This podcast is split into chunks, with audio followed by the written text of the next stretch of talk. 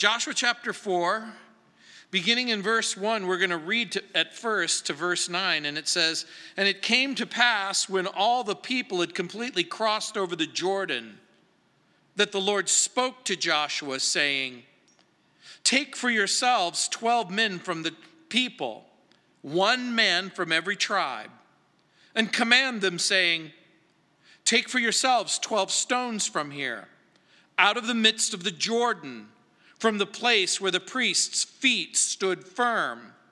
You shall carry them over with you and leave them in the lodging place where you lodge tonight. Then Joshua called the 12 men whom he had appointed from the children of Israel, one man from every tribe. And Joshua said to them, Cross over before the ark of the Lord your God into the midst of the Jordan. And each one of you take up a stone on his shoulder, according to the number of the tribes of the children of Israel, that this may be a sign among you. When your children ask in time to come, saying, What do these stones mean to you? Then you shall answer them that the waters of the Jordan were cut off before the ark of the covenant of the Lord. When it crossed over the Jordan, the waters of the Jordan were cut off, and these stones shall be for a memorial to the children of Israel forever. And the children of Israel did so, just as Joshua commanded, and took up the twelve stones from the midst of the Jordan, as the Lord had spoken to Joshua according to the number of the tribes of the children of Israel and carried them over with them to the place where they lodged, and they laid them down there. Remember what's happening in the text. The children of Israel have come to the River Jordan. The River Jordan has parted, and the, and the Ark of the Covenant has been in the midst of the Jordan River. The waters have been held back, and the children of Israel stand poised to enter the promised land. And Joshua wants them to remember this event. Throughout the ages, men have built monuments to things that they thought were important at the time. What you'll notice about human monuments, however, is that almost invariably they are monuments to themselves. I think of some of the great monuments that I've seen in my life, like the Great Pyramid of Giza, which was built to commemorate one man's death or the Taj Mahal in India. It is a massive edifice that was never meant to be occupied except by one mogul's wife. It was a crypt or a temple, if you will. When we think about other monuments, this year uh, I went to Rome, and for the very first time, I saw the Ark of Titus, and I saw the arch, if you will, or the arch of Titus and the arch of Constantine. What both of those arches have in common is they were to memorialize events that took place in human history. But what Joshua wants to do is to memorialize what God has done in the life of the children of Israel. Here in Littleton, we have a small but precious memorial to the children who were slain at Columbine High School.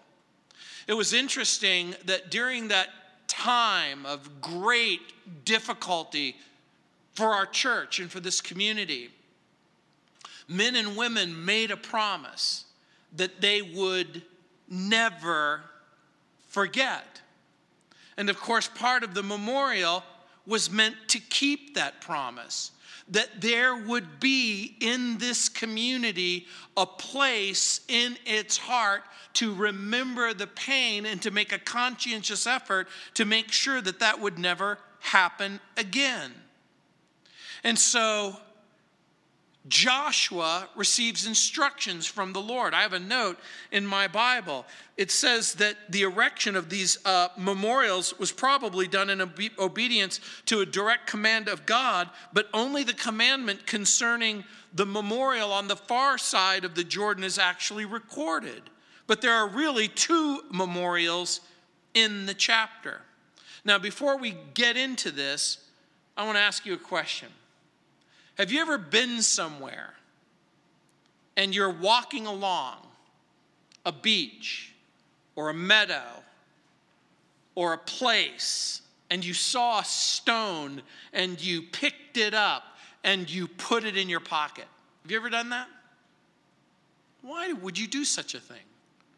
Why would anyone do such a thing? Typically, if you're like me and you love rocks, it has some sort of geological or mineralogical significance, but most people aren't like me. Most people pick up the rock because they want to remember something about that place, something that happened there, or something that happened to them. In this chapter, God is going to direct Joshua and the tribes to remember how God acted on their behalf in creating and performing this great miracle. Now, remember in chapter 3, we, we learned that in order to enter the land of promise, it would require that they hear a message of faith and that they would have to understand the message of faith. But remember, there was a problem. The Jordan River had swollen and it couldn't be crossed. But God, in His grace and His mercy, demonstrated this great miracle. The waters of the Jordan were supernaturally held back, and the tribes of Israel were able to cross over after the Ark of the Covenant itself entered the water. They witnessed the power of God, and then they experienced the power of God. The message of faith was to lead to a walk of faith which was to which was going to cause the Lord to lead Joshua to remind the children of Israel what the walk of faith is all about. Remember, this is a book about victorious living. This is a book about abundant life. This is a book about the faith filled life. And because it's a life where you experience His love. You experience His grace. You experience His mercy. You experience His power. In other words, the Christian life isn't just about getting more information about God and about Jesus, although that is wonderful. We all want to have information that the Bible provides us about the beginning. We've talked about creation and the fall and redemption and reconciliation, the great big story that God presents to us in this great big book. But we've also learned something else that this isn't, again, just simply knowing the facts and the figures and the information. Knowledge is helpful, but it's supposed to be knowledge that combines with obedience and then the courage to live the life that God has called us to. W. Graham Scroggie wrote, quote, there is no victory without struggle. There is no perfection without perseverance. If we should triumph, we must try. If we would win, we must fight, unquote. Some people will say, let go, and you know the rest, and let God. But the real Christian life isn't just a passive willingness to allow whatever will happen will happen. It's an opportunity for Christians to partner with God in the plan of God, being led and guided and filled with the Holy Spirit. And so it begins with a witness of faith. We Christians have something to do and we have something to believe. We have both. And so, look again in verse 1. It says, And it came to pass when all the people had completely crossed over the Jordan that the Lord spoke to Joshua saying, Take for yourselves 12 men from the people, one from every tribe, and command them, saying, Take up for yourself 12 stones from here, out of the midst of the Jordan, from the place where the priest's feet stood firm. You shall carry them over with you and leave them in the lodging place where you're going to lodge tonight. The Lord orders that a memorial be built. Joshua was directed by the Lord to command that the 12 previous men, you'll remember in chapter 3, verse 12, if you just turn your page or look at the page opposite, in chapter 3, verse 12, where it says, Now therefore take for yourselves 12 men from the tribes of Israel, one man from every tribe. You begin to understand what happened in chapter 3 that there were going to be representatives of the entire group of people who were going to participate in the memorial that they were to carry 12 stones from the bed of the dry river. In other words, the place where the river had dried, they were going to go, and the, the stones that had made their way along the river, they were going to carry on their shoulder to the encampment. Now, depending on where exactly this is, and we have a very good sense that the Acacia Grove and the place where they're going to be is a place called Gilgal.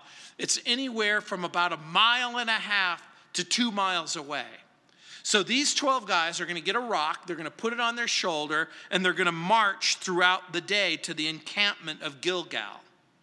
Then Joshua, verse 4, called the 12 men whom he had appointed from the children of Israel, one man from every tribe, and Joshua said to them, Cross over before the ark of the Lord your God into the midst of the Jordan, and each one of you take up a stone on his shoulder, according to the number of the tribes of the children of Israel, that this may be a sign among you.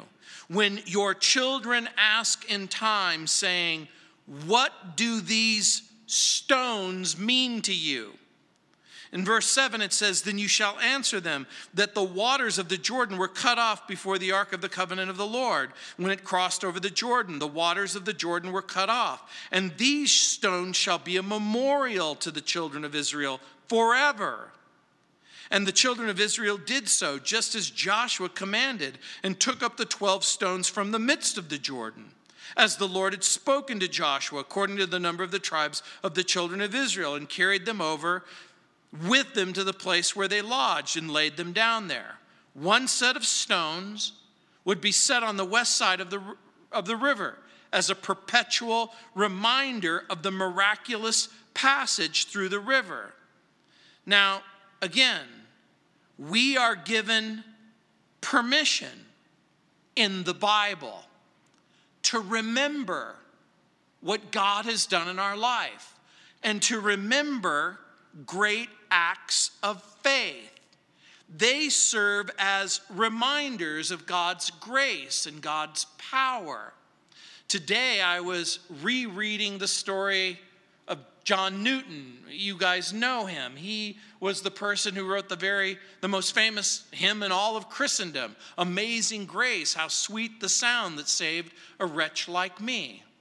He wrote the song in part to remember what God had done in his life because he was a notorious sinner. He was shanghaied, if you will, and was put aboard a, a, ship and was forced to be a sailor. And then he rebelled and he was whipped and he was sold into another slave ship. And then he was literally sold into slavery in West Africa and himself was the slave of an African princess. He managed to escape and then joined yet another slave ship and bought and sold human beings. And then, of course, a miraculous thing happened. There was a huge storm, and he prayed, he said, for the first time in his life. And the storm was so profound and so severe that it literally cast him overboard, and he was saved. How? Somebody took a harpoon and literally speared him through his side and drug him back into the ship in safety. You talk about a hard way of being saved. Going through a difficult time. Can you imagine saving that harpoon as a constant reminder of the life that you used to have? In verse 9, it says, Then Joshua set up 12 stones in the midst of the Jordan, in the place where the feet of the priests who bore the Ark of the Covenant stood, and they are there to this day. Now, I want you to think about what you just read. The Lord tells Joshua to pick 12 guys, to take 12 stones, to march into the place of the promised land that they're going to occupy. And now Joshua himself sets up 12 stones in the middle of the river. We're not told if he put them in a circle or if he put them in a pile. I'm going to suggest to you that he probably put them in a pile. But as soon as the Ark of the Covenant, the children of Israel have now left, the Ark of the Covenant is the last thing to leave the Jordan River. Once the Ark of the Covenant and the priests leave the Jordan River, the waters are going to re emerge, if you will, and devour the, the, the, the stream bed, and the waters are going to cover the rocks. So, why in the world would someone put a pile of rocks in the middle of a river that no one can see? What do you think the answer is? Isn't that interesting to you? I'm going to suggest to you it's wrong to think that no one can see it. There is a God who sees everything. Does he see the rocks that are in the river that used to be dry? The answer is yes. And this becomes a little hint to us as we're reading this particular passage. The Lord sees. These, these are the hidden stones that would only be seen by God. And it's interesting to me that Joshua is going to have a memorial that is going to be meaningful to him that only the Lord can see. The stones in the river, I'm going to suggest you, become a type and a picture, if you will, of what God is going to do in the death and the burial of the Lord Jesus Christ. The visible stones at Gilgal become a type and a picture of the resurrection of Jesus. There are stones that aren't seen, and there are the stones that will be seen, and there are going to be memories and memorials in your own heart that only you know about what God has done in your life. Unless, of course, you have the great privilege or opportunity to share what God has done in your life. Each and every one of you who have entered into a right relationship with God in Christ, you have a testimony. You, you have a story to tell about what God did in your heart and in your life. Warren Wiersbe writes, quote, at the same time, they illustrate the believer's spiritual union with Christ. When he died, we died with him.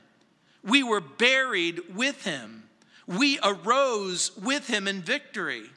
This is talked about in Ephesians chapter 2 verses 1 through 10, Galatians 2:20, Colossians 2:13, Romans 6 verses 4 and 5. The entire book of Romans and most notably chapters 6, 7 and 8 cover all of this information. Warren Wiersbe writes, "Today the church has two memorials of this great truth.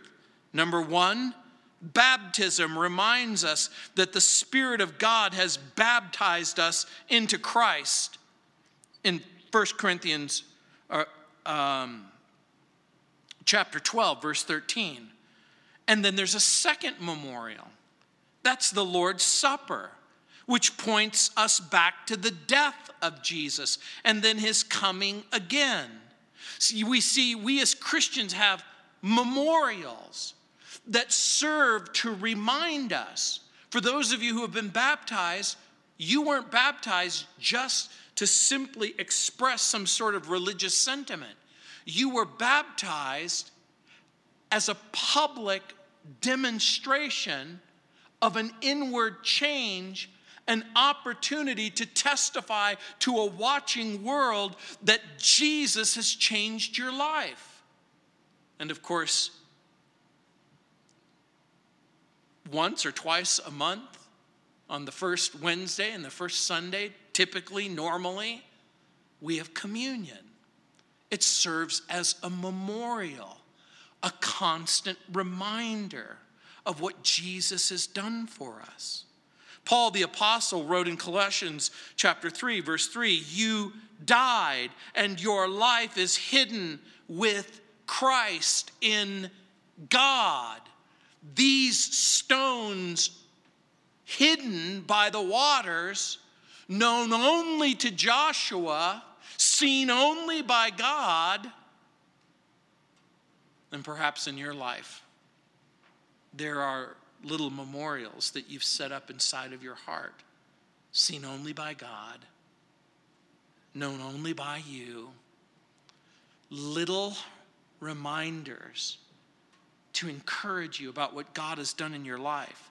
Again, William Scroggie contrasts the crossing of the Red Sea with the crossing of the Jordan. He writes, if the Red Sea passage typifies God's judgment on sin, the Jordan passage typifies his judgment on self.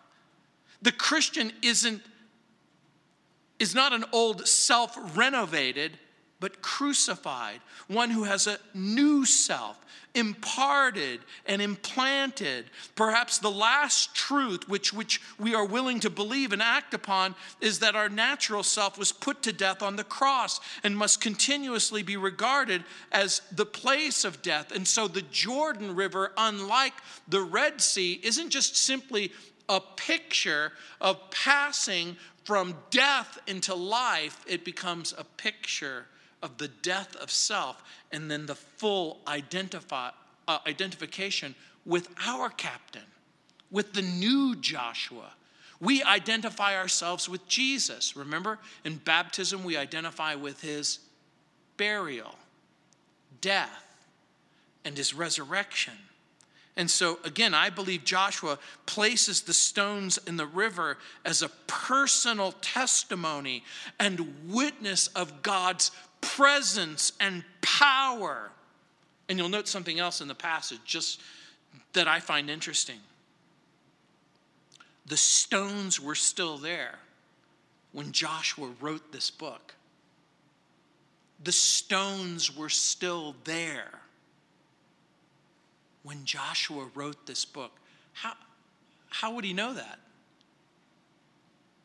Go ahead, pretend it's a Pentecostal church and you can talk to me. How would he know that?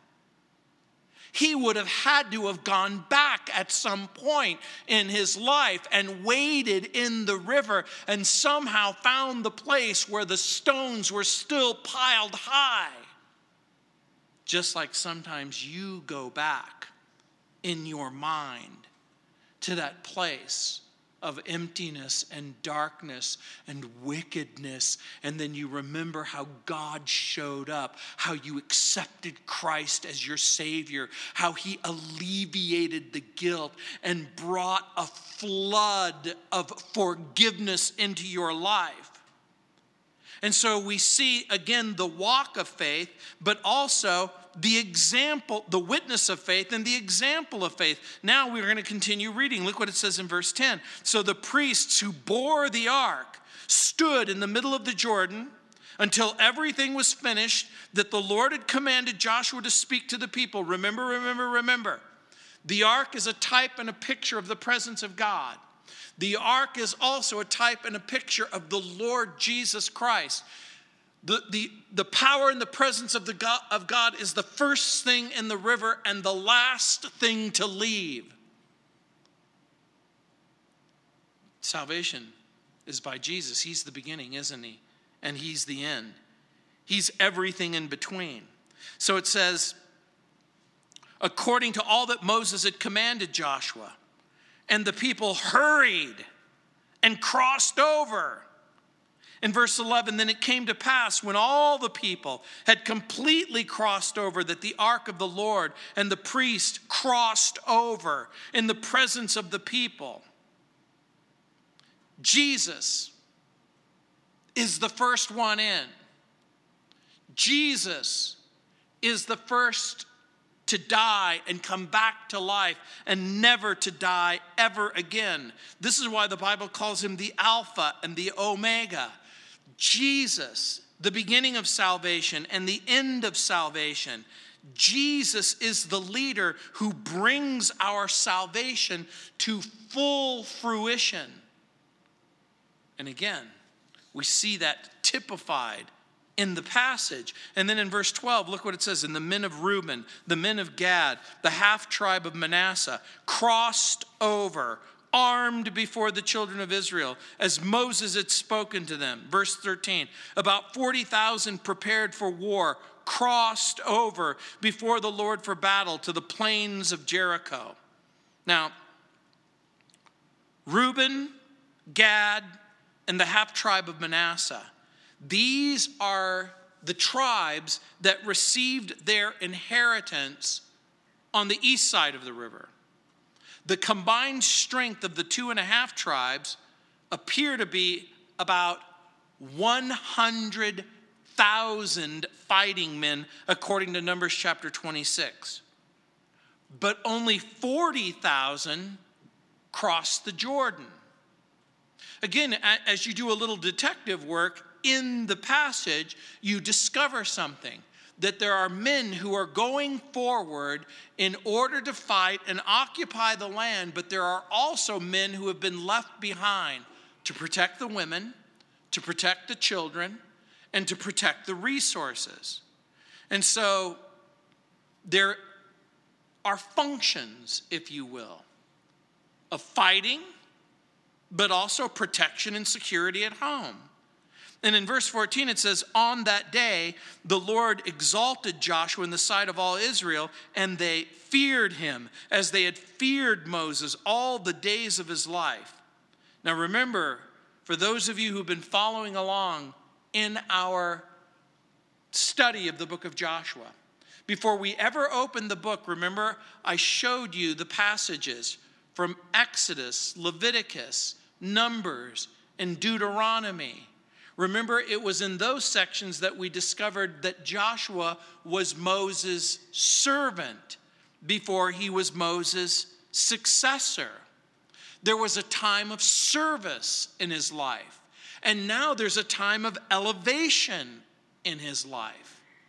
Just like us, just like you and me. There are times in our life when we're called to serve. The Bible says, Humble yourself in the sight of the Lord and He will lift you up. And for the Christian, for the person who knows and loves the Lord Jesus, there are times of service, but also there's times of reward. And ultimately, for the Christian, there's an ultimate reward that awaits us. Now, a person who really believes God will obey God. Remember, Jesus himself said, If you love me, you will keep my commandments. I, again, I want to firmly root in your brain. Does Joshua believe God? You can say yes. Yes. Will Joshua obey God? Yes. Will the priests who are carrying the ark believe God and obey God? Will the tribes believe God and obey God? This is one of those rare times. This is, if you are a Bible student and you read the Bible, your typical reading is going to read, and they heard what God said and they disobeyed the Lord. This was most of the life of the children of Israel it wasn't spent in belief, submission, and obedience. It was lived in half hearted belief, half hearted submission, half hearted obedience. But remember what this book is all about it's about abundant life and victorious Christian living. And over and over again, we revisit the theme for us as Christians, it isn't enough that we just simply believe. We have to believe in such a way that we're willing to actually walk in the direction that God is calling us. And so that's the idea. And, and I want to bring this to your attention. This is why the text is stressing their obedience. In verse 10, we read, And the people hurried and crossed over. Verse 11, the priests crossed over. Verse 12, the tribes crossed over. Verse 13, 40,000 prepared for war crossed over. Crossed over, verse 10, crossed over, verse 11, crossed over, verse 12, crossed over, verse 13. Are you, are you seeing a, a repetition here?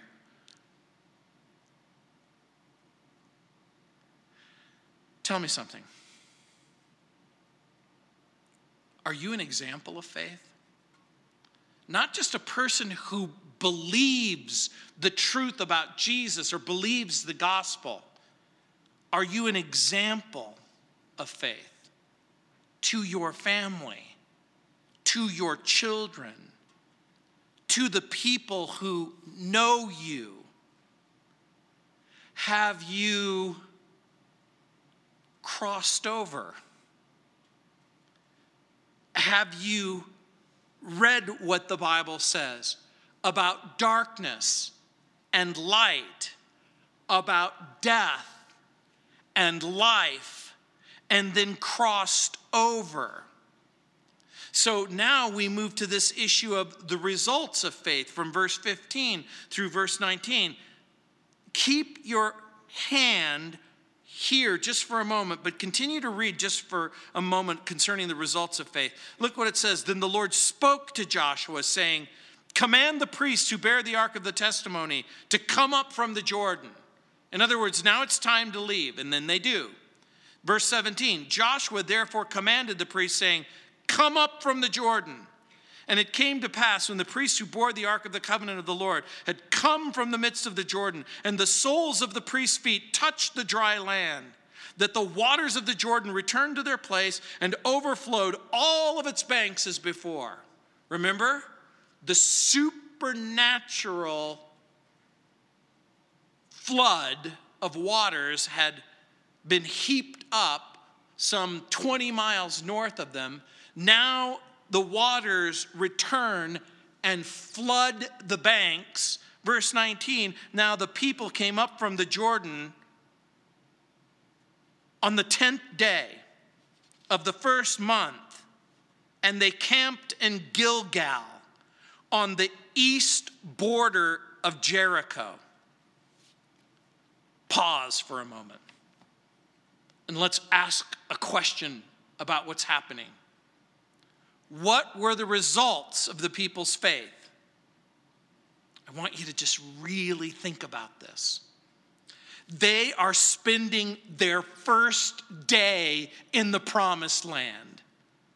They're standing on the ground of their inheritance they have realized what was promised to Abraham and Isaac and Jacob, and then to Moses, and then to Joshua, that they would one day stand in the place of their inheritance. The Lord orders Joshua to command the priest to come up out of the water. The waters were released when the priest's feet touch the dry ground. That's the result when faith is realized. Remember, it isn't just simply the word is believed, it's acted upon, just like when you become a Christian. You hear the gospel. You hear me preach all the time and others on the radio or perhaps on TV. People constantly telling you, do you know that God loves you? Do you know that Jesus came and that He died on the cross for your sin and He rose from the dead? Do you understand that there's a provision of, of mercy and grace and forgiveness of sin for you if you will simply believe Him and trust Him with your life? And you see, for, for most of you, there was a day when you heard the gospel and then you believed the gospel. and you prayed a prayer, and then all of a sudden you began to possess the promises of God. You understand that the Bible says that there would be freedom, that you would be given this wonderful opportunity to no longer have to experience the penalty of sin. But the presence of sin remained in your life, and the power of sin continued to dominate your life. But why does Joshua mention this exact date? Why this exact date? I'm going to suggest to you they were just five days short of being in the wilderness for the full 40 years. In other words, this date that Joshua mentions at this moment in the text, it's been 40 years minus five days since their departure from Egypt. And by the way, why five days short? I'm going to suggest to you that they're going to need this amount of time in the promised land as they make their way to Gilgal to prepare for another memorial. It's the Passover.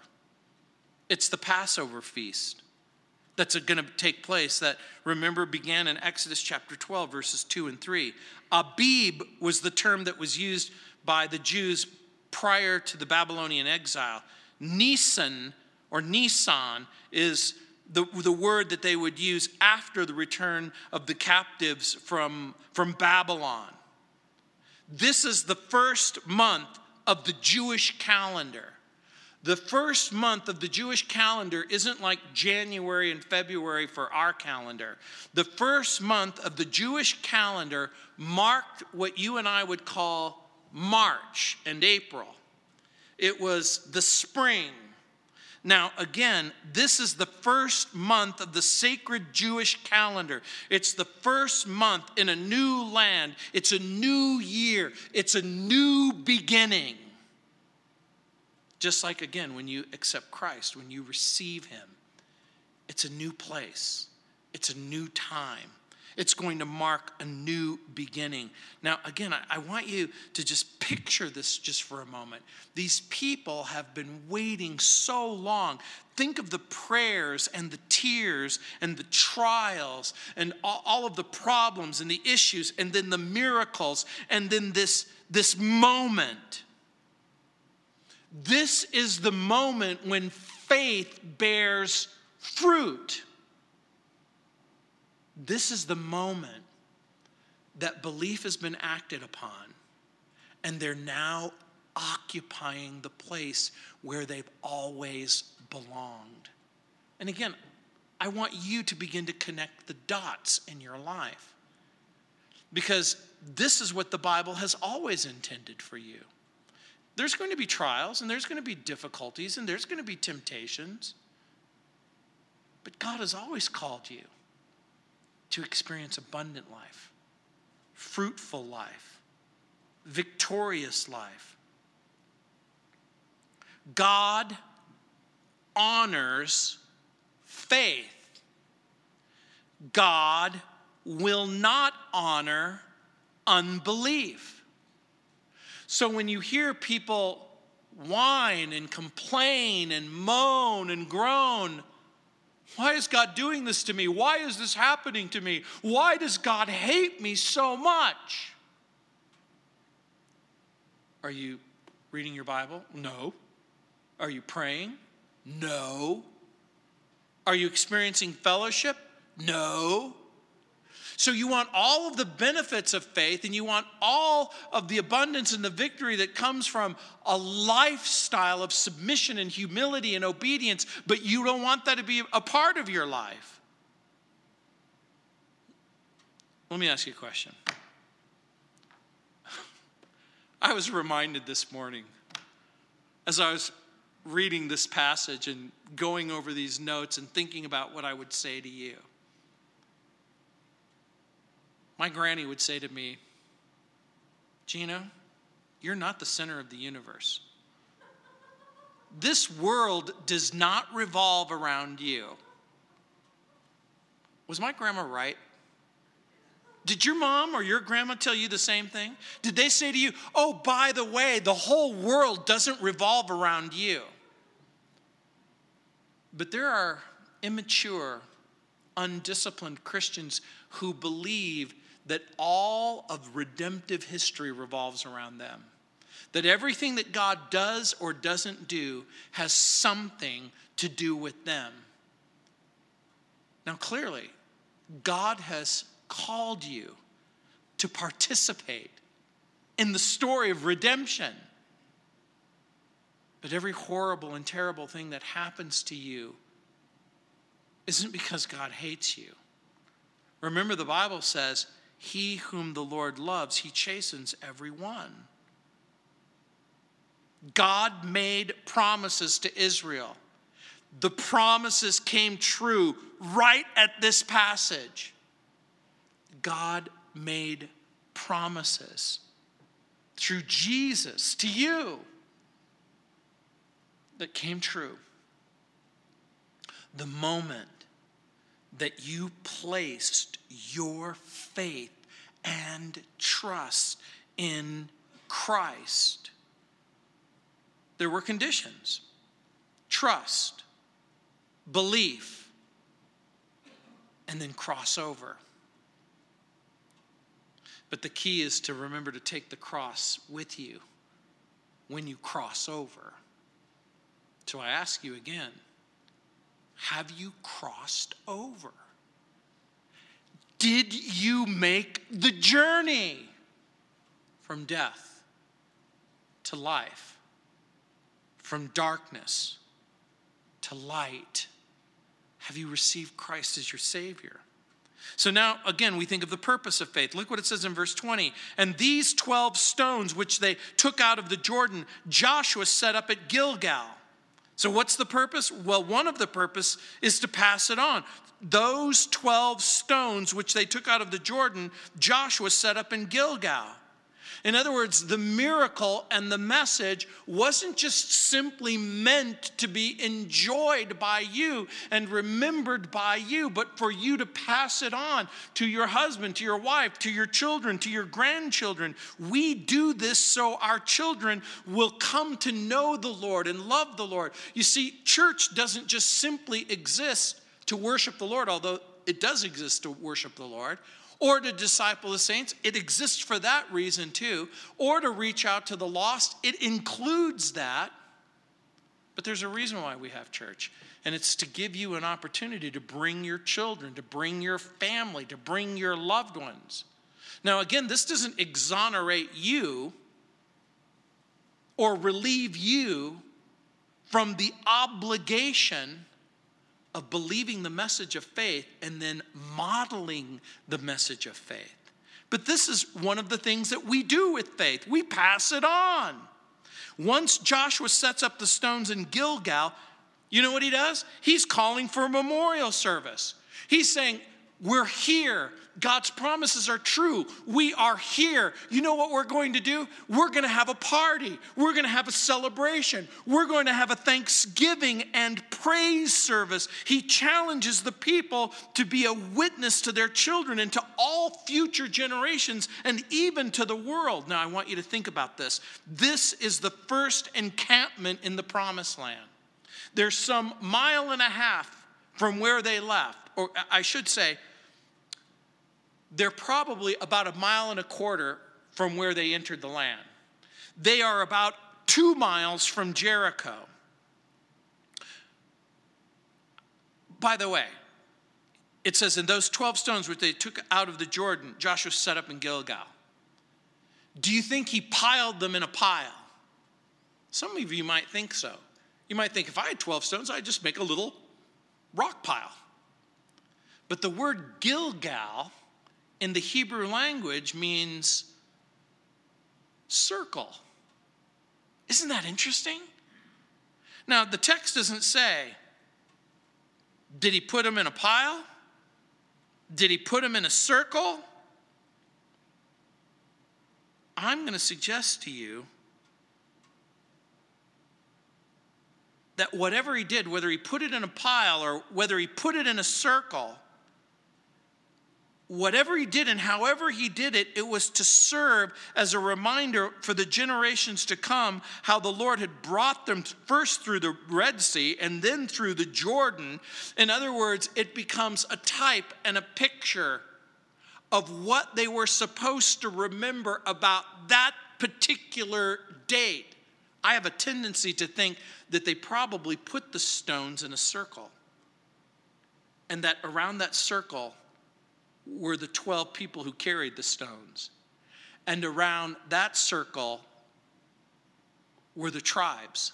Now, again, we're talking about a circle that begins very, very small and then it becomes very, very large because we're talking about hundreds of thousands of people. But the circle was to remind them about the miracle. And then in verse 21, look what it says. Then he spoke to the children of Israel, saying, When your children ask their fathers in times to come, saying, What are these stones? Now, again, I'm going to say the obvious. I don't mean to be in any way condescending or demeaning, but I'm going to say what is obvious in the text. The moment that Joshua says, when your children ask their fathers in the time to come, What are these stones? Does he believe that they have a future? Yes. We can't miss the obvious. The moment that Joshua speaks to them, he anticipates a future living an abundant life and a victorious life where, in honor and obedience, they marry and they have children, and those children ask questions. And so, I want to tell you what's most obvious about this text. It isn't just simply what the children are going to ask about the stones, it is that and so much more. He anticipates a future. And in the New Testament, Jesus anticipates you with a future.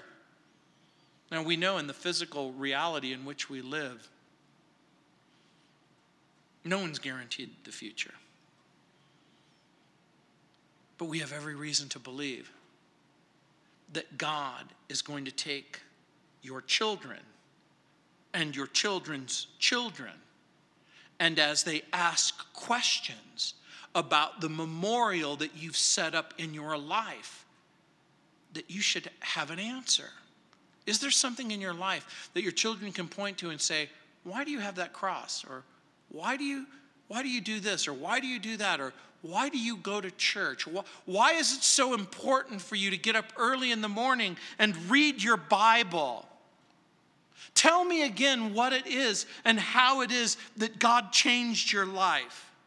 In verse 22, it says, Then you shall let your children know, saying, Israel crossed over this Jordan on dry land. For the Lord your God dried up the water for the Jordan before you until you had crossed over, as the Lord your God did to the Red Sea, which he dried up before us until we had crossed over. I want you to think about it. The generation that went through the Red Sea were already dead and gone. Only Joshua and Caleb remained of the previous generation. This is a new generation who are occupying the land and who have experienced the fulfillment of the promise. In other words, what Joshua is saying to, to them, your fathers saw God do a miracle in delivering them, and God's delivered you. And your children are going to ask questions about that deliverance. The stones were supposed to serve as a sign for everyone to see a visible reminder of God's faithfulness and power. The stones aren't restricted to the tribes of Israel, but also included all the peoples of the earth. Look what it says that the Lord your God did to the Red Sea, which he dried up before until we crossed over. Verse 24, that all the peoples of the earth may know the hand of the Lord, that it is mighty, that you may fear the Lord your God forever. Parents are tasked with the job of teaching their children. That's what it says in Deuteronomy chapter 6, verses 4 through 9. The primary task doesn't belong to the church or even me or, or the children's church.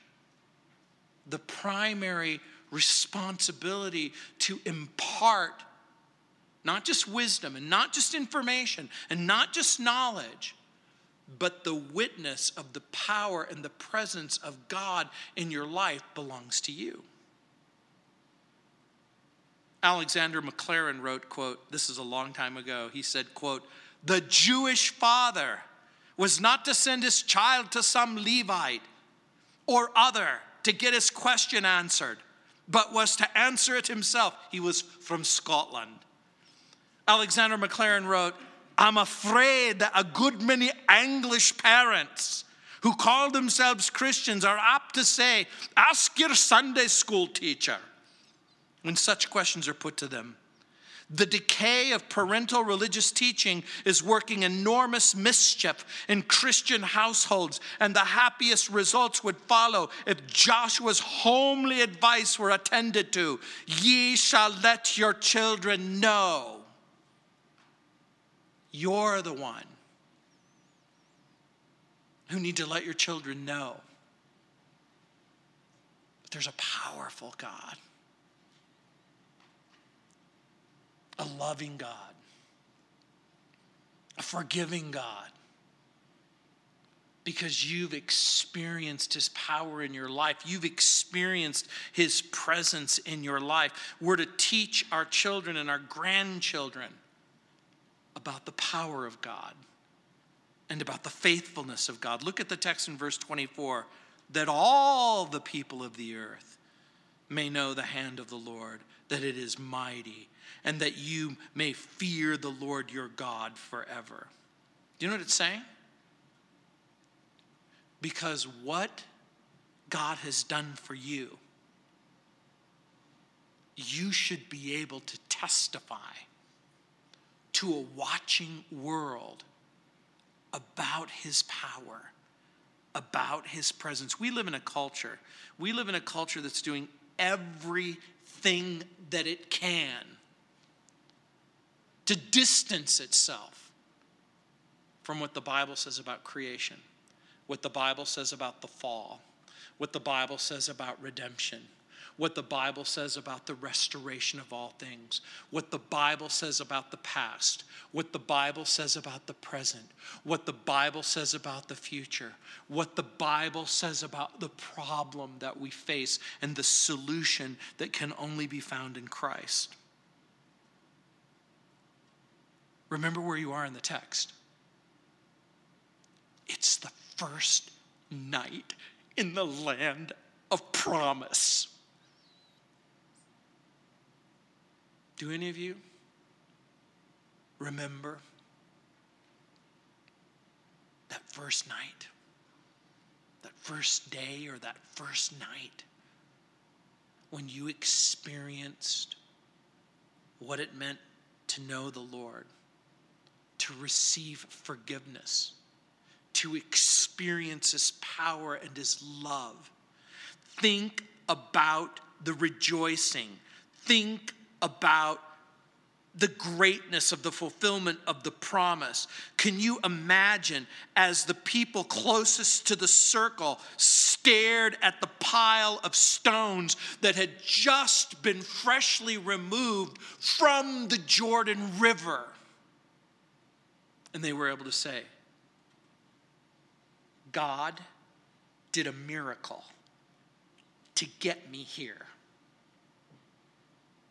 Do you have something like that in your life? Can you talk about the miraculous story that took place in your life as God got you from one shore to the other? They were reminded that God had done something great, something marvelous something miraculous. But I'm going to just quickly suggest to you that there might have been maybe a little fear, maybe a little apprehension, maybe a little uncertainty about the future. They were in a place where they had never been before. going in a direction that they had never been before. And for some of you, that's what the Christian life is like it's uncharted territory. I've never been this way. So, what reminders will you set up in your heart and in your home to remind you that you can trust God's promises, that you can trust His grace, that you can trust His power, that you can trust His faithfulness. Joshua teaches that one of the purposes of faith, remember, remember, remember, is to remind your children and your grandchildren and the world about the faithfulness of God. But another purpose is in order to remind them of what kind of God He really is all knowing, all seeing, all capable. Whatever it means, whatever the hand of the Lord means, whatever it means at the last verse when it says,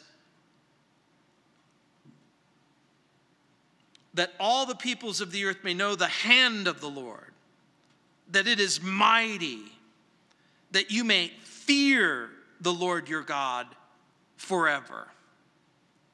It has to mean that whatever kind of God God is, that He's just, that He's pure, that He's holy, that He's omnipotent, that means He has all power, omniscient, that means He has all knowledge, that he is, He's omnipresent, that means He's everywhere at once, that it must mean all of the attributes of God. It must mean that He's holy. It must mean that He's just. It must mean that He's pure. It must mean that He's righteous. It must mean that He's self existent. It must mean that He's the creator. It must mean that He's the sustainer of the universe. It must mean that He possesses all power. It must mean that if He has the ability to make the river stop, He can make the river go. Later in the book of Joshua, if he can make the, the sun stop, he can make it go.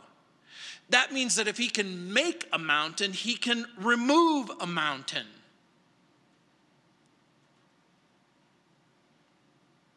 It must mean that if he can make a lake, he can dry that lake forever. We're to teach and to preach that this God, who has all power and all authority, can do what is necessary to bring you to a place of abundant life and victorious life. Do you recall the words of Jesus? Remember what Jesus said in Matthew 28 18? All power is given to me in heaven and on earth. In Romans chapter 16, when Paul was concluding that letter, he wrote to them, Now to him who is able to establish you according to my gospel and the preaching of the Lord Jesus Christ, according to the revelation of the mystery kept secret since the world began, but now has been made manifest by the prophetic scriptures and he has made known to all the nations according to the commandment of the everlasting God for obedience to the faith. To God alone, wise be glory through Jesus Christ forever. There's a gospel. And you can believe it by faith. And you can receive it by faith. And you can walk in it by faith. What does Joshua chapter 4 tell us? Be a witness to your faith. That means testify. Be willing to tell the truth about what the Bible says concerning the testimony of Jesus. Remember, I've told you over and over and over again so that you're probably sick of me saying it. In order to be a witness, you have to have three things you have to have a knowledge of the facts, you have to have a reputation for honesty, and you have to be willing to tell the truth. That's what a witness means knowledge of the facts, reputation for honesty, willing to tell the truth, be an example of your faith. You say that Jesus changes your life or changes people's life and forgives people who are sinners. That's true. Does your life reflect that truth? Be obedient to your faith. And then be prepared to pass it on to the people who are close to you and maybe one day to the people who are far away. Let's pray. Heavenly Father, thank you. Thank you for Joshua. Lord, we think all the way back before the children of Israel, before the kingdom, before David, before Solomon, before the major and the minor prophets. As we peer deep, deep into history, and we see this marvelous picture of a group of people who get to finally be in the place that you promised for so long. And Lord, I pray that by your Holy Spirit, you would draw us to that place of victory, that place of abundant living and abundant life. That, Lord, we could finally fulfill what you've always asked us to do about being a witness, about being an example, about being obedient, and then about making us faithful to tell the people closest to us the truth about Jesus. And so, again, Father, we pray that as we take this journey with Joshua and the children of Israel, that, Lord, we would make this journey our own that we would not be content to just simply know the information that's in the text, but that, Lord, we would want it to change our lives. In Jesus' name, amen. Let's stand.